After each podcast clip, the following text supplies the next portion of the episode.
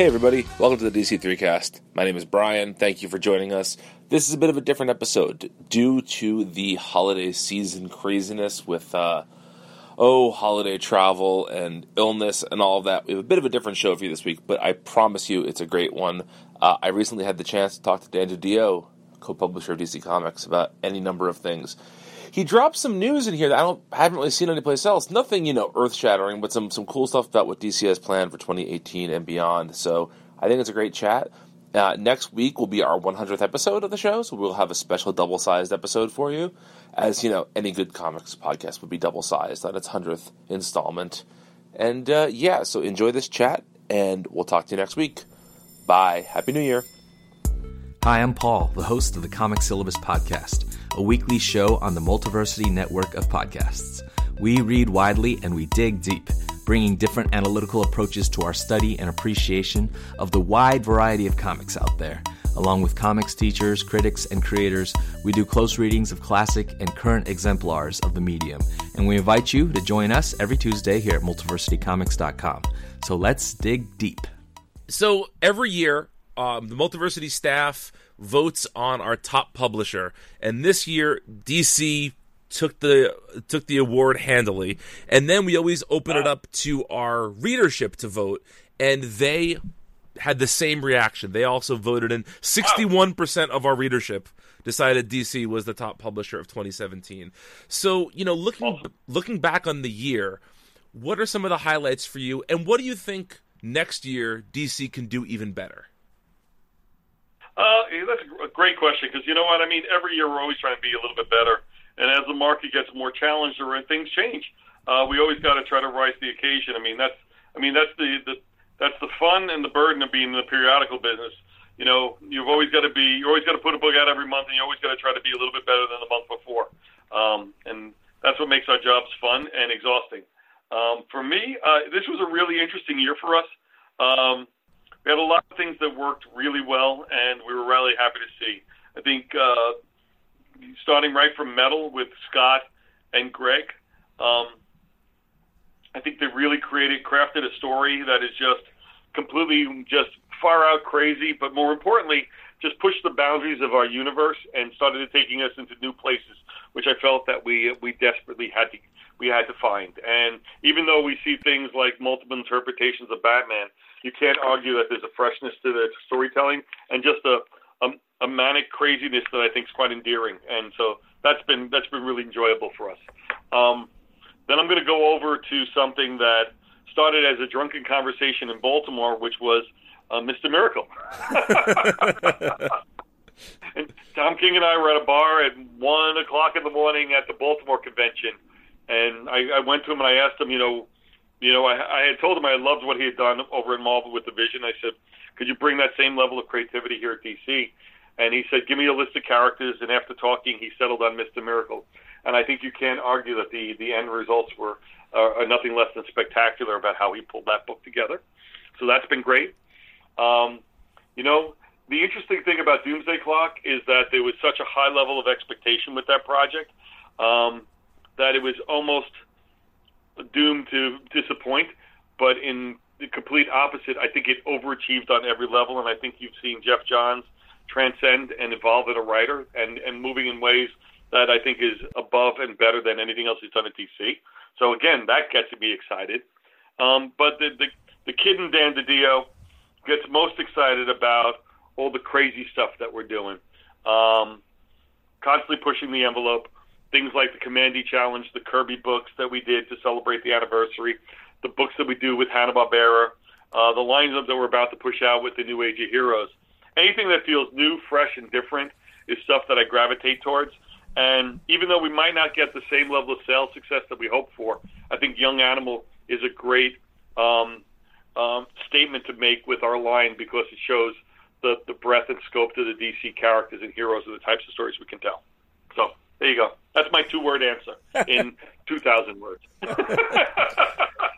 So, so looking at, at the DC line, you know, there is a lot of diversity right now among DC books, whether it's the Rebirth stuff, the Hanna-Barbera stuff, Young Animal, this New Age of Heroes. When you're looking to next year, where do you see the most energy being pushed? Is one of those to you in need of the most, uh, I don't want to say TLC, but, you know, w- where do you see your energies going in 2018?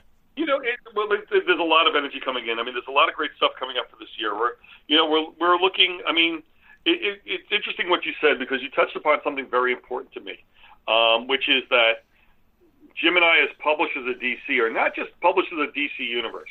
We're publishers of DC product, DC Comics, and there's a wide breadth of material that um, that we constantly push out, and we push out the diversity in different ways, different styles. Um, there's been a lot of talk about us getting into the young adult business. I think that's something that we're going to go after in a big way um, next year. Um, I think we're also trying to find things. Uh, we love the idea of the, the Gerard Way pop up uh, concept for Young Animal. And there might be other pop ups in the futures, finding top creators that we can curate a list of books around. I think that's really interesting and exciting because you get a real sense of vision and clarity and the, the name recognition of the, the lead creator brings people to books that they might not normally read. So that's exciting. Um, the new age books for me, it's new characters.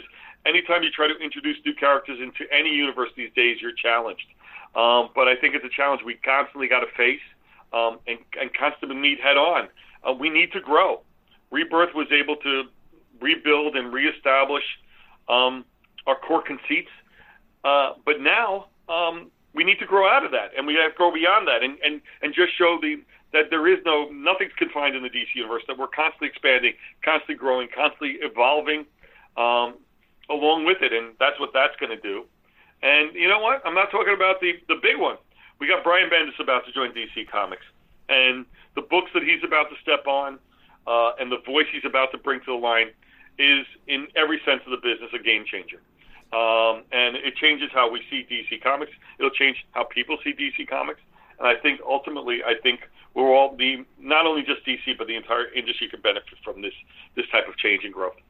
You know, I, I don't throw around this name lightly, and I think there's a world of difference here. But this announcement to me reminds me of Kirby coming over to DC in the early 70s. It's that level of name recognition of a, a creator with one publisher. So when you bring in yeah. Brian Bendis, do you have just do you give him carte blanche? What do you want to work on? Or when you were thinking about this, did you say, "Oh man, I want to see Bendis on X book"? You know, what is it? What is it that you do to prepare to bring in a name of that caliber over to DC? You know, it, it's interesting because the funny part for me is that I didn't know Brian at all until we started talking and trying to set up this uh, this deal and relationship. Um, and so when we finally started talking, I, the, the level of things we had in common, uh, the level of enthusiasm he has, and the love of comics, extraordinarily effective, and something that uh, that I, I, I, I gravitate towards immediately.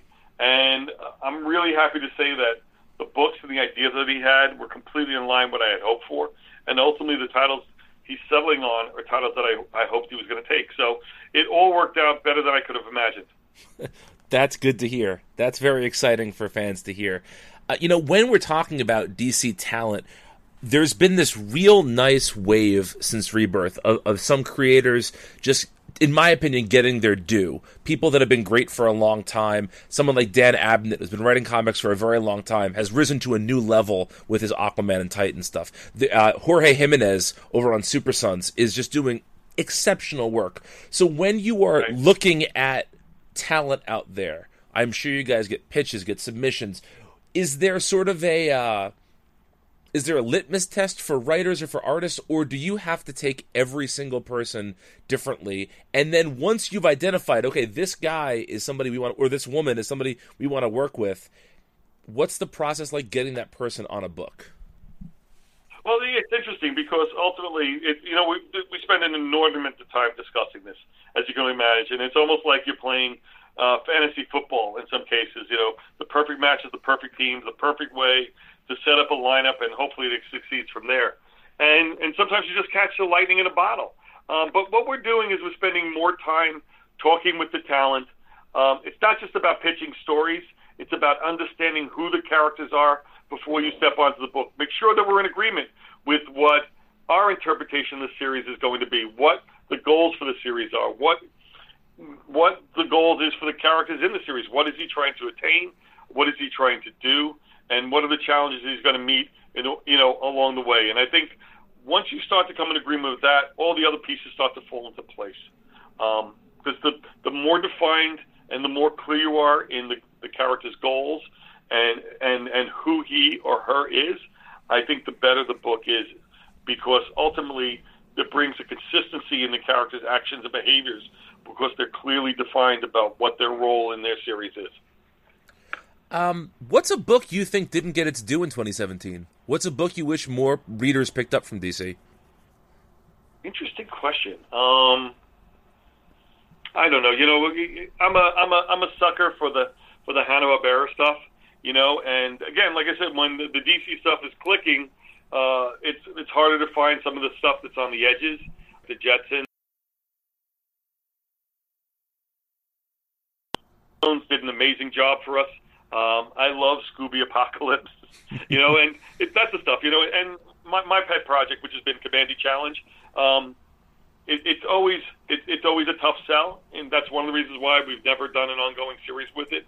But if anything, that book achieved just if you pull the book together once you see the collection, um, the level of talent that has been associated with that book is is, is really just a snapshot of a who's who of of creators in, in for this particular period of time in comics. So you know, I mean, it's funny. I was just looking at the. I just got the the last issue of Kamandi Challenge on my desk this morning, uh, and the book came to a close. And the artists on that, we wound because you had to make a couple of changes last minute. But I got a Frank Miller cover. I got Jill Thompson, Ryan Sook, and Garcia Lopez on the inside. Um, that's not too shabby. You know what I mean? that might be the so, understatement of the year. Like that, you know, you know, and when I see a book like that, it might not hit the sales numbers we hope for, but boy, oh boy, did it achieve all the goals that we set for it. And you know, we got to accept that as a win too in places because you know we can't we can't make people buy our books, but all we can do is make the books the best they can be. And in this case, I felt these guys really made this book the best it can be. You know.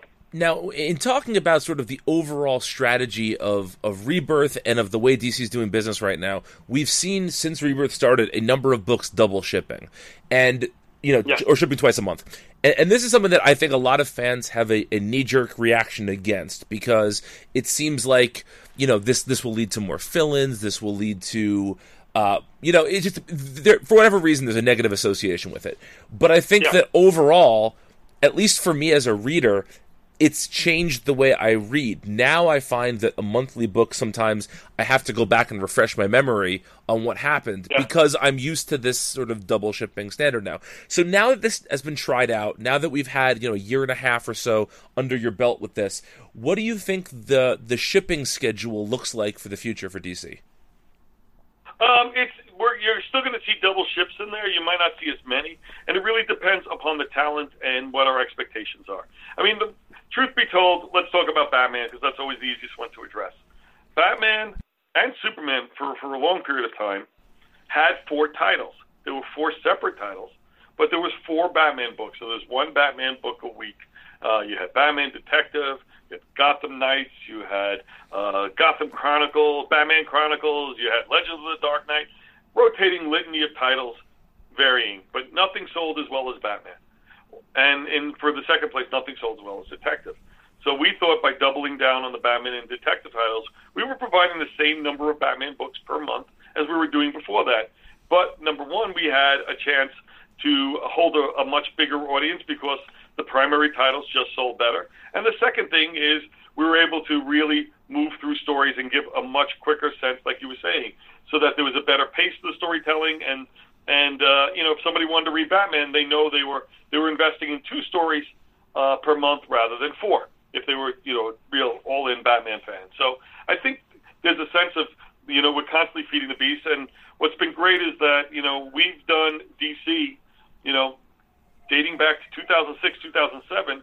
We've been doing weekly series for quite a while, so we have built that muscle on how to maintain a schedule and consistency on on honest almost on a, on a weekly basis. So in some ways, for some of our guys, going to twice monthly was actually um, a break because they've been working on weekly schedules up until that point.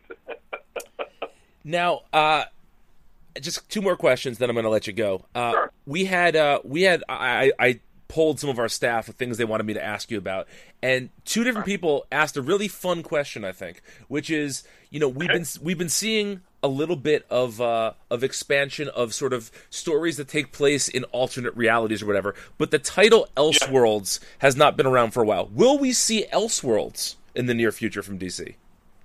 it's it's so funny. We we are looking at what the interpretation of Elseworlds means right now, um, because the funny part is by putting all those stories in continuity, they're no longer Elseworlds; they're part of the consistent universe. They're just existing on a different plane, they're not really Elseworlds anymore. so, what are Elseworlds? Um, in some ways, if you look at what um, Sean Murphy's doing with uh, White Knight, that that could be determined to be an Elseworlds today. Um, high-end talent, a very clear, distinctive take on the character that's consistent with who he is, uh, but also twisting the universe and telling different types of stories that you can't tell within the normal confines of continuity. So, for, for all intents and purposes, we're presenting Elseworld style product without the banner. Uh, whether or not that name returns, we'll, we'll see. But at this point, it's really just getting out there and telling the best stories possible. As as as as, as simple an answer as that seems. Okay. Uh, so this is this is the slight fanboy in me. I, I try and keep it a professional level, but I got to go a little bit fanboy here. So I first met But you. I hope. Listen, I'm I prefer to talk to the fanboys because it shows that they care. okay. That's what I always say. All right. So I, I first met you. You were at my local shop the first night of the New Fifty Two, Zap Comics in Wayne, New Okay. Jersey. And uh, Oh, you're a Zap guy. Shit. Okay. Cool beans. Yeah, yeah, I'm a Zap guy. So I, uh, you, you handed me a Wayne Casino token that night. But uh, before the before the shop opened, there were a number of fans milling about, and you were holding court as you tend to do, answering questions. And somebody asked, "What's going on with Shazam, Captain Marvel?" And you said, "Big plans. Don't worry." I've interviewed you twice now. You've said big plans. Don't worry. now I understand that obviously things come in waves, things you know come and go. But it seems to me like this is a this is a marquee character that we really haven't seen a lot of. So I'm not going to ask when Shazam because I know that's a question that I can't possibly get an, an answer to. But I'm just curious as to where your mind goes, or not just you, but where the DC mind goes with a character like that. How do you balance finding the right story versus letting somebody sit on the shelf maybe for Okay. too long? In this particular in this in this particular case with Shazam, we have the right team. We're just waiting for them to be available. Um, that's that's one of the cases there. Okay. Um, we, with a lot of this stuff, you know, it's interesting with characters like Shazam, and you know what? There's a cur- couple of books that com- constantly come up: Shazam, Legion of Superheroes, and Justice Society of America. Um, a couple of those things are actually tied to an event story that's taking place right now, um, and hopefully we'll be able to come out of that in a way that gives it a lift and hopefully brings new attention and new eyes to those books where they can live a long, healthy life. Uh, with Shazam, um, we're really just waiting for one particular creative team to come free. Uh, they've expressed so much interest in it that we're just holding it for them until that period of time.